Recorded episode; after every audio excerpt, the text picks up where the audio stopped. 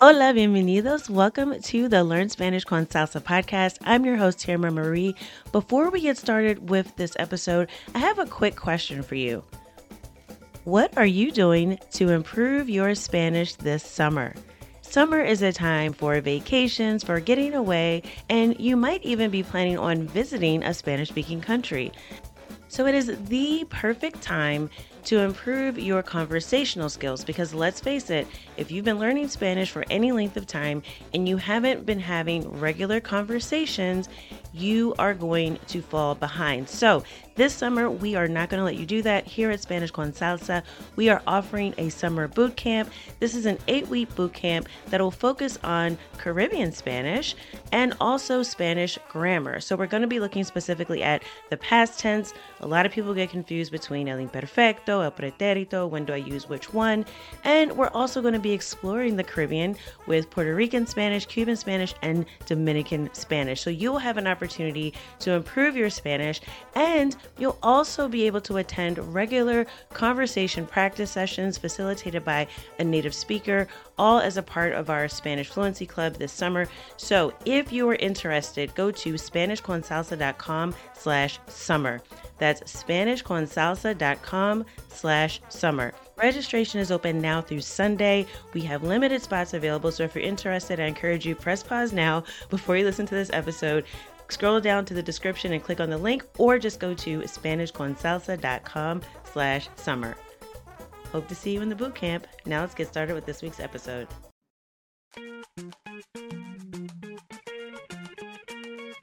Bienvenidos. Welcome to the Learn Spanish con Salsa podcast, the show for Spanish learners that love music, travel, and culture. Close your grammar textbooks, shut down the language apps, and open your ears to how Spanish is spoken in the real world. Let us show you how to go from beginner to bilingual. Here is your host, certified language coach, Tamara Marie. Hola, mi gente. Bienvenidos. Welcome to episode 12 of the Learn Spanish con Salsa podcast. Learning Spanish goes hand in hand with learning about Latino culture. As we learn the language, we meet new people, make friends, and may even start dating outside of our own culture. In these friendships, sometimes things can get lost in translation. So, in this episode, we're going to talk about intercultural relationships with Maribel Quesada Smith, host of the podcast Diferente. Maribel is a creative entrepreneur who has spent too much time hopping between cultures, never truly feeling like she fit in anywhere. She finally gave up her ideas of who she thought people wanted her to be and embraced her authentic self. Maribel's passion is to inspire people through meaningful content and stories. She earns her living as a television producer, writer, and marketing consultant. Now, we touch on a lot of things in this episode from dating and relationships to making friends that have a culture that's different from your own. So, I really hope you enjoy this conversation and get some insight on how to better communicate and connect with people across cultural lines. Entonces, vamos a empezar. Let's get started. Hola Maribel, bienvenida. Thank you for joining me on the Learn Spanish con Salsa podcast. Gracias, Tamara. It's such a pleasure to be here with you today. Maribel, can you start off by telling us just a little bit about what you do and your background? Of course. Well, my background is Mexican, so I'm originally from Mexico City, and I've been living in the United States since 1996, so quite a while. And I learned English when I was young, when I was going to school in Mexico. So I became bilingual pretty quickly and just kind of, you know, had to straddle two different cultures for my whole life. So I came here when we were 12 and I always felt like I was an outsider and I was a little bit different than everyone else, which ironically, I most of the time didn't like, obviously, like a lot of kids. So I would push that away. I would try to act like whoever I was around or try to fit in as much as I could. And then as I got older, I realized that that wasn't going to work for me because I was fighting who I really was and it wasn't allowing me to grow as a person. So eventually I decided to just stop with the BS and just embrace my authentic self and let my real personality shine through. And that's how I got to meet you because now I have a podcast called Diferente where we have that perspective of sharing different stories and ideas um, and embracing our unique selves. Very cool. Yes. And I know I found your podcast um, looking for just different things because I'm a podcast junkie, like a lot of us podcast hosts are. We also do yeah. love to consume podcasts. So I, I, found your show as well. And I definitely recommend everyone check it out to um, just listen to some interesting stories and different perspectives. Now I want to talk about relationships because I know that's your zone of genius. I don't know about genius, we'll try. so many of our listeners may have started out learning Spanish through either music or Latin dance or when traveling abroad. And as you learn a language, you also meet people, you make friends, and you even start dating across cultural lines. So, this is a great opportunity to connect with people and learn about where they're from and how they see the world. But it can also have its challenges. Or sometimes people look at someone from another culture and they think, oh, they're exotic. Or they think that everyone that looks the same way also thinks the same way. So, my first question for you is How do stereotypes play a role in intercultural dating and relationships? Well, I'm married, and I married a guy who's not from my culture. Uh, my my husband is African American, so I can honestly say that yes, the stereotypes do play into relationships when you're dealing with intercultural relationships, because sometimes we come with a predisposition. Like when I met my husband, he he used to say that I was Spanish. He used to call everyone of Hispanic background Spanish, and that's completely wrong, as you know, Tamara, because mm-hmm. you are well, very well traveled. So you don't call people from Mexico Spanish because we're not from Spain. So only right. Spanish people who are from Spain are called Spanish, and that was something that we had to, uh, you know, learn, or he had to learn. And there were other things that he told me when he was growing up in Kentucky. He, the Mexican people that he knew were just not like me or my family. They were not necessarily educated uh, in the sense of like college degrees or master degrees. They were not necessarily the affluent people in the town. So he had this completely different perception of my family or my background. And he had to learn a lot as we got to know each other. So the stereotypes kind of played in a little bit, but thankfully they weren't a deterrent to us getting to know each other. I just had to keep an open mind and understand that he came from a different culture and he came from a different perspective. So we just kind of have been learning together. What are some of the ways that you've overcome those um, those challenges? Because I know sometimes, like you said, you have these preconceived notions, and relationships are hard enough as it is, just being two humans coming together. Yeah, when you absolutely. throw in all these other things, you know, it can make it more complicated. So, what are some ways that you found, or some strategies to sort of overcome some of those differences or roadblocks? Ah, when it comes to intercultural relationships, I would say, just like in any relationship, communication is key. As I hate to sound cliche, but it's true. So, if you don't understand something that the other person is doing that might be related to their culture, I would say ask before you assume and that was something that my husband and I discussed early on in our in our relationship. We said, you know, anytime that we don't understand something about one another or where we might be confused about what the other person is saying or doing, we're going to ask questions instead of just assuming that the person is doing something wrong. And so that's what I would say. I would always start with a question instead of judging someone. Ask them why they're doing something or why they make the decisions that they're making. Right, definitely. I mean, I think keeping the lines of communication open and not just sort of like you said, assuming, um, or even I think sometimes assuming that the person has a bad intention. It might just be yeah. true ignorance and not ignorance. Exactly. You know, that negative connotation of ignorance that we say, like, oh, they're ignorant, but no, they may really just not know. Yeah just like your example with um, you know you saying that he referred to everyone as spanish like you know the language is also the nationality the culture the people. It's just like oh you're spanish. Wait i was going to ask you another question about that since you mentioned you know your husband being a black man from the us what's something that you had to explain to him about your culture that you thought was obvious or that he just didn't get right away? That's a very good question. You know what? I think one thing that he was very surprised of is that we are all different colors and have different looks to us. So in Mexico, people don't all just look like I do, or they don't all just look like Salma Hayek. We all have very different looks and skin tones. I have cousins who have green eyes and blonde hair, and they're first cousins. So you would never think that when you see me, but that's you know that's a reality. The Me- Mexican people are very diverse when it comes to, uh, I guess you would say race in the United States, but in Mexico, people don't really define it that way. So that was something that he didn't really expect, and he was kind of surprised by. Yeah, that's interesting that you mentioned that because I think that's one of the biggest misconceptions people have about Latino culture in general is one, just like assuming, oh, there's just this one Latino culture and there's no diversity within it. Doesn't matter what country you're from, you just all speak Oh, no. Spanish. Yeah. Um, and also, like you, you mentioned, I think media feeds into that because when you watch telenovelas, you see the light skinned Mexicans, right? That's what we would call it here, right? You guys probably Vergara's, yes. Exactly. So we do have this uh, misconception, like from Puerto Rico, we're looking at J Lo and Marc Anthony. We don't know there's Black Puerto Ricans, so we do have this misconception. But I think the the media feeds into that. So I want to switch to talk about kind of what you had to adjust to because you moved from Mexico to the U.S. and I'm sure through the process of getting to know your husband, you also had to meet his family. What's one thing that you wish you knew about your husband's culture before you met his parents? You know, that's funny that you ask that because I don't feel like I had to learn as much. Don't get me wrong, there have been things that I've had to learn along the way, mm-hmm. but I had a lot more exposure to his culture because I grew up here. So from the age of 12 and on, I was friends with people of his culture, I dated people of his culture.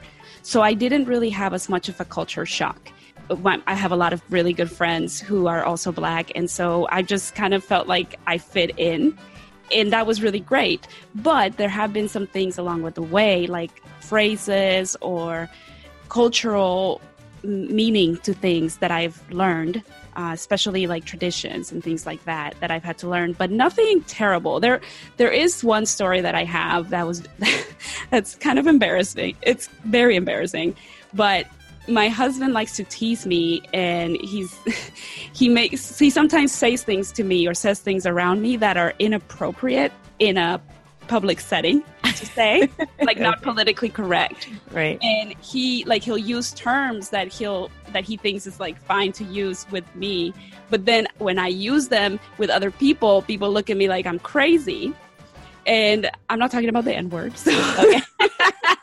Say? He set you up.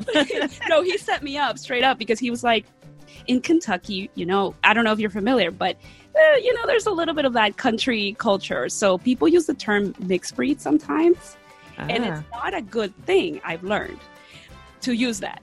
Well, he jokingly, you know, they'll throw it around jokingly. Well, he made me believe that it was okay to say that that our children, if we have children, they would be mixed breed. Oh, and no. I said that to one of my friends um, who who happens to be black. I was having a casual conversation with her, and I just threw it in like, yeah, you know, because when we have kids, they'll be mixed breed. And she looked at me like I had said she was gonna die. Like she was like, "Don't you ever say that again?" And I was like, "Are you kidding me?" He said it was okay. Oh, that's funny. He's yeah, he set you up. I, I'll co-sign on that. He set you up on that one. so back when you were dating, what's the dumbest or most offensive thing anyone has ever said to you when they found out where you're from? Along the course of my life, there have been a lot of dumb things said to me uh, when people find out that I'm from Mexico, I have to say. Not always in a mean way or meaning to be hurtful, just kind of out of ignorance. I think one of the dumbest questions that I'm ever asked is basically, can you drink the water? Like, that's probably one of the dumbest questions I've ever had when they ask me that about Mexico. Because for some reason, I think in the States, there's this misconception that you can't drink water in Mexico, but that's not true. You can drink water. You just want to make sure it's filtered water. Like, you don't drink the water out of the tap, you make sure that you're drinking out of the filter which every house has most or and if they don't they'll have like one of those um, jugs that you can buy of clean filtered water you can't just unfortunately you cannot drink tap water and maybe that's what they meant but it just comes off very ignorant and kind of like sad to me that people still have that question Well, yeah, and it's also that that would be the first question that they would have. I mean, I would think from a cultural perspective, there's so many more interesting things to ask about than like, can I drink the water if I go to Cancun? Like, I feel like there's better Yeah. things to ask.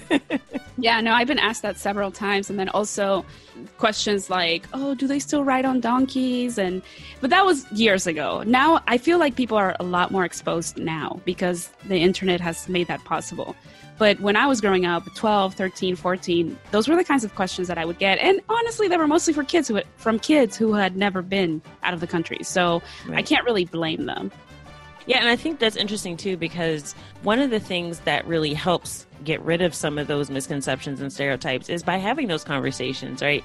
Is sometimes you don't know until you ask, unless like you had the experience with mixed breed. Yeah. sometimes we have the experience of saying something that may not be appropriate, and then we kind of get lost in, oh man, okay, now I know better. But at first, you just you it's just an honest question. You might not realize how ignorant it sounds until you actually come out of your mouth with it. So yeah. I think sometimes getting out some of the things that we don't want to say or we, we kind of say in our heads, I mean, actually saying it out loud is the only way to get rid of it and dispel some of that ignorance is to say it, even though, you know, it might be embarrassing, but then you'll learn from it. No, so. and I totally 100% agree with you because that's the point. You should be allowed to have conversation and open dialogue about things with people. Otherwise, you'll never learn. So I try not to take things too seriously and I try not to take offense to things when people ask me questions that may or may not be a little bit ignorant or maybe sound a little hurtful my goal now is to say, okay, where are they coming from with that question? And come back to them with a question like, why do you ask that? Or what makes you think that? That's interesting that you say that. Can you elaborate on that? Right. Instead of just getting defensive, because if I just get defensive, they're never going to learn and they might just be genuinely curious. Right, exactly. And sometimes, you know, like I said, that's the only way to really to get it out in the open is to actually say it and then you can kind of start the process from there. Yeah, just hoping that you don't say it around someone who can beat you up cuz Right. so so just kind of one one last question about um, intercultural relationships. What piece of advice would you give to someone who is thinking about dating or even just having, you know, more friendships and closer friendships with someone who's from a different culture or from a country in Latin America and they don't really know how to approach it? Um, what would you say to someone who's interested in learning more about people and, and maybe dating and making more relationships within the Latino community, but they're a little bit nervous about how to start or what to say?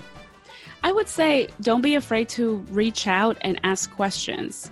So, when you're first getting to know someone, it's just like getting to know someone who's in your culture. You're asking them questions about where they are from, how they grew up, where they went to school, whatever.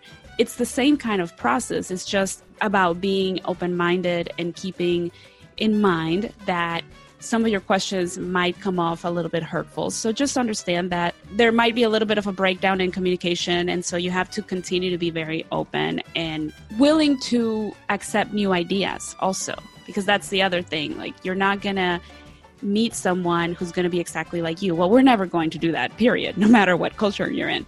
But regardless, you're you have to understand that you are meeting someone who's coming from a different completely different background than you are. So be very open-minded and be open to receiving new ideas and new knowledge and don't shut them down just because they don't mesh with what you believe in. Yeah, definitely. And I think one of the things that's really difficult for those of us from the US to really wrap our minds around is that there really are different worldviews in the Latino community. So just like there are within the US, but for some reason, we don't really, I guess we lose sight of that. You know, we sort of think that, oh, people just see things the way that we do here mm. and we don't realize there's another way to see the world. Like you mentioned race earlier, that's a huge example um, that I've noticed and I've had to learn over the years that in Latin America, the way race is treated and colorism is different yeah. um, than it is in the US. It doesn't mean it's better or worse, it's just different. Um, and when we approach it with our kind of, you know, black and white, you know, United States kind of view of race, we can get really confused and we can also make a lot of mistakes in, in judging people. Like you mentioned, the whole color thing and having cousins that have green eyes, and someone might look at that go, well, that's not a typical Mexican. They're supposed to look this way. Um, mm-hmm. But we don't we don't really have that exposure, and until we actually go out and meet people, we're not going to ever really understand it. So you make a great point there. Thank you. And that's a key point. Like, you got to travel. If you really want to get to know people of other cultures, then you need to travel because that's the best way to get to know other perspectives and understand, even get to know yourself a little bit better, but also understand other points of view. Okay, so Maribel, now I want to switch gears and talk about language. So, um, you mentioned you grew up in Mexico, but you also learned English in school. So, what do you think is the biggest benefit or advantage that being bilingual has given you? It's been a huge advantage. I mean, learning the language when I was a kid was imperative to my success in school in the United States. Because if I had to come here and start from scratch, I probably would have been way behind and they might have made me repeat grades or something like that. So when I came here, it was funny because they put me in the regular English classes. Um, well, I don't know if you remember this, but in middle school, I came here in middle school, they used to have you take English, uh, reading, science, those kinds of classes. And their the English and reading classes, they had two levels: the beginner or the regular, and the advanced English and reading for I guess kids who were learning faster. And they put me in the regular one. Well, I was bored. And so eventually they realized that I could do better and they they moved me on to the advanced. And I was fresh, you know, arrived. I was it was my first year here. So they made an assumption at the school that I couldn't really speak English well enough to be in the advanced class, but I actually ended up in the advanced classes. And that was always my my forte. My forte was always English and reading comprehension. If it hadn't been for the fact that I did learn it since I was 4 years old, I probably wouldn't have had that situation happen and I would have been behind. So, yeah, it's been a huge advantage and I always also say that the practice was imperative also. So, in Mexico, I didn't just go to school and learn one hour of English. I went to school and learned half the day in English and half the day in Spanish. So we were truly immersed in a bilingual environment. And then the other thing that really helped was having native speakers teaching us. So in one of my schools, it was British teachers, and another one was it was American teachers. And the last year that I was in school in Mexico, which was sixth grade, I was blessed to have this teacher from Boston and her name is Julie. She was amazing because she only spoke to us in English because she didn't speak Spanish. So there was no way around it. We had to communicate with her in English. And I think that was a year that really turned me around and was the probably the main reason why I was so successful in school when we came here. Yeah, and I think having that immersion experience is really powerful, but there are things you can do I think to immerse yourself and force yourself to learn a language even as an adult. So I think mentioning that because most people think that um, oh, you can only learn a language to fluency when you're a child. And if you didn't start when you were four years old, then you're out of luck and you're basically never no. going to be fluency. Right. Of course not. Of course not. But it really definitely, it definitely helps to learn when you're younger. But you're right. No, there's, there's no reason why you couldn't learn a language as an as an adult and i'm actually learning right now i've learned some Italian, and I want to learn French. Do you find that you mix up Italian with um with Spanish? You probably don't because yeah. it's your native. Oh, you do? Okay, so no, I, think I do. Your native language. I was thinking it wasn't as hard for you. I started learning Portuguese, and because so many of the words are similar, yeah, um, my brain got so confused by the time I got back from Brazil, and I was only there for about ten days when I got back to the US, I was speaking Spanish with a Brazilian accent. And it was so confusing to everyone. They were like, Where are you from? Like, no, but where are you from? so I just had to put a pause on Portuguese. Yeah, sometimes I get confused with the endings. So in in Spanish, you know, you have like the feminine and and masculine endings to a lot of words. And in it, Italian you do too. Mm-hmm. But they also have other kinds of endings. They, I feel like they have more variations. So it's it's okay. actually a little bit confusing at times. And I've said some words more so leaning towards Spanish than Italian. But the great thing about Italians is that most of them speak either English or Spanish. So when you go there, you're you're all right. If you're if you oh, if you cool. speak English or Spanish, you're good. I also like to encourage our listeners by telling stories about making mistakes when you speak two languages because when you're bilingual, sometimes you can mix things up or even forget something really basic in one of the languages you speak. So, can you tell us a story about your most embarrassing or funny moment when speaking either English or Spanish? Oh, yes, I have many. Um, but the one very embarrassing moment that I can think of right now when I was, again, sixth grade, or no, not sixth grade, when I was in seventh grade, coming to the United States and um, living here for the first time, I was in English class. And we were talking about where we wanted to go on vacation or where we'd like to go on vacation. And I said, I love going to the beach. yes, the beach is my favorite. And the whole classroom was like, what? And they, of course, all the kids started cracking up. And the teacher's looking at me all embarrassed, like feeling sorry for me, but at the same time, just kind of trying to keep the kids in order. Like, right? I don't know. It's, it, I think you meant beach, right? Is that what you meant? And I said, yeah, I said bitch. That's what I said. so my accent got me in trouble a lot of times with words like that. I still sometimes say things and people are like, what? Um, but it doesn't bother me as much. I've learned to understand that that's just who I am. Uh, but that was one of those words that I had to really put an emphasis on when I would pronounce it.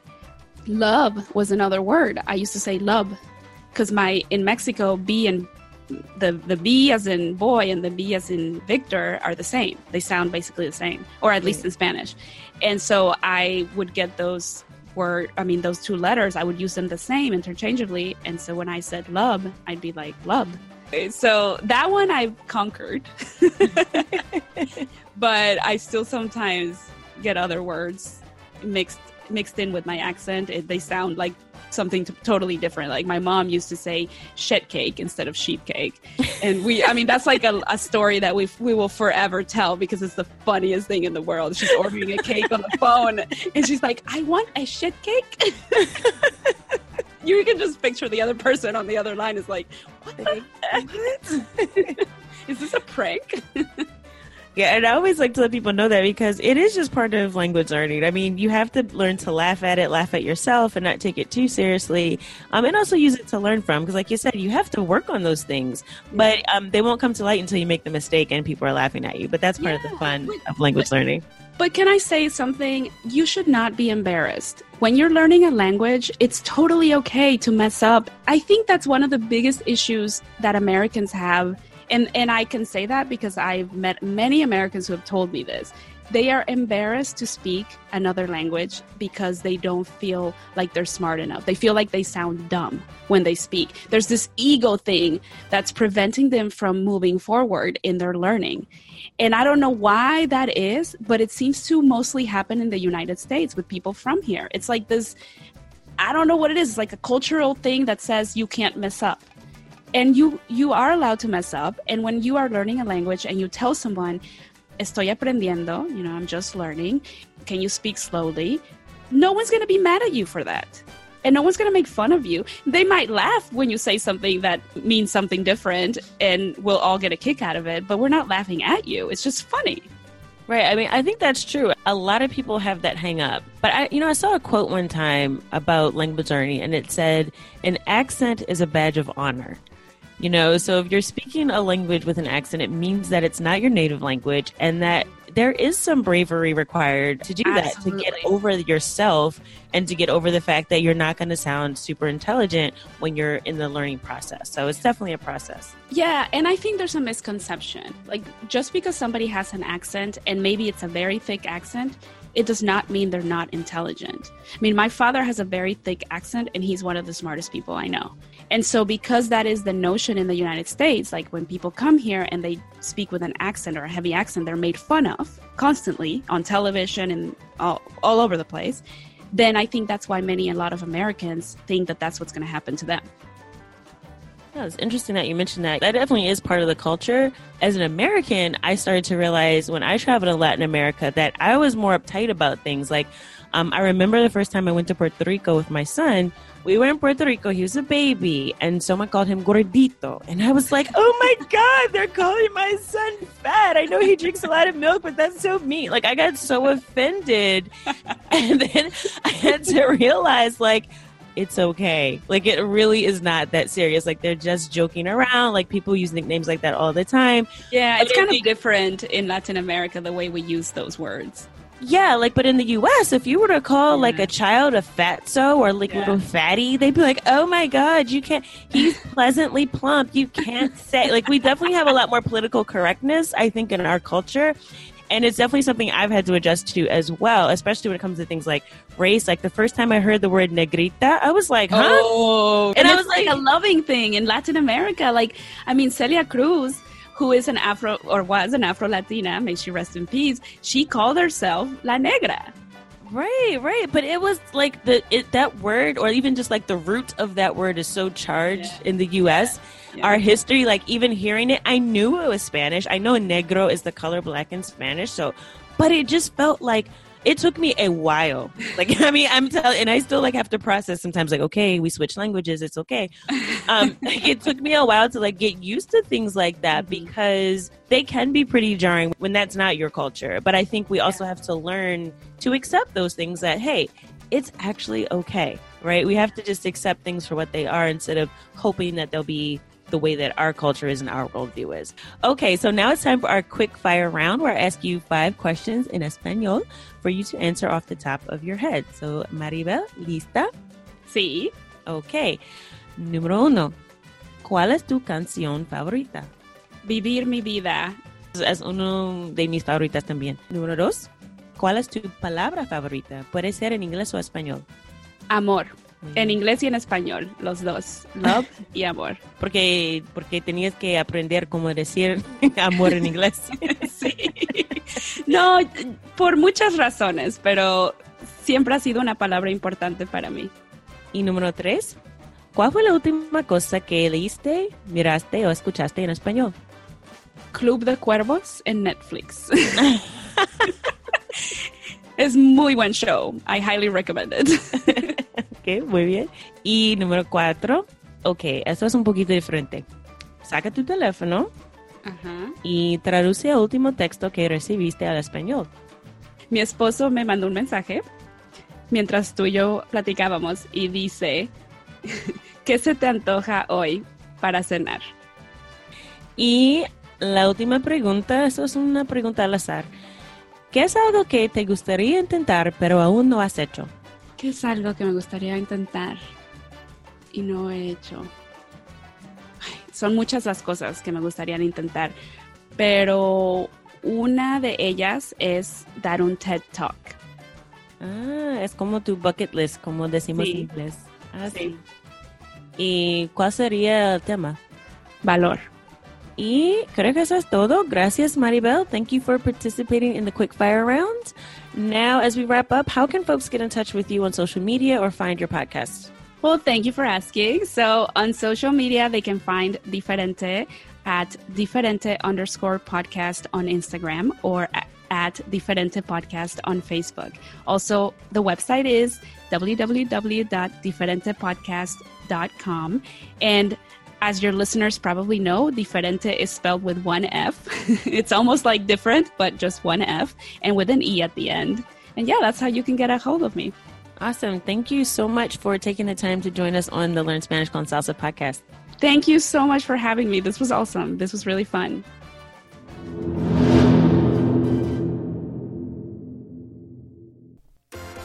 I hope you enjoyed that conversation with Maribel, and I hope that you will continue to meet new people and not be afraid to ask questions. Um, that's the best way to really make sure that you're not offending anyone and really get to connect with people beyond just the superficial level. So definitely ask questions, clear up some of those misconceptions so you can really learn more about not just the Spanish language, but also about Latino culture and the people who speak the language. Our next episode is going to be another song breakdown. So you may be familiar with episode one, where we did a breakdown of the song Despacito, and also episode eight, where we talked about how to express yourself in the future tense in Spanish using the lyrics from the song Voy Pa' Allá by Anthony Santos. So I think we're due for another song breakdown, but this time we're going to talk about el subjuntivo, which is the subjunctive in Spanish. And the next episode is going to be 100%, 100% in Espanol. Now, I would recommend this episode for more intermediate learners. So, if you are a beginner, uh, tackling the subjunctive might not be on the top of your list right now. You might not even know what it is I'm talking about. Um, but it is a way to express your hopes and desires in Spanish. And there's actually a different verb conjugation. And actually, it's considered a mood um, that you would use. So if you're a beginner, you might want to skip next week's episode, but definitely go back and check out episode one and episode eight so you can get a better idea of how you can learn Spanish con música. All right, so that is it for this episode of Learn Spanish con Salsa. And como siempre, as always, I hope this has taken you one step further from being a principiante or beginner to bilingual. Adios.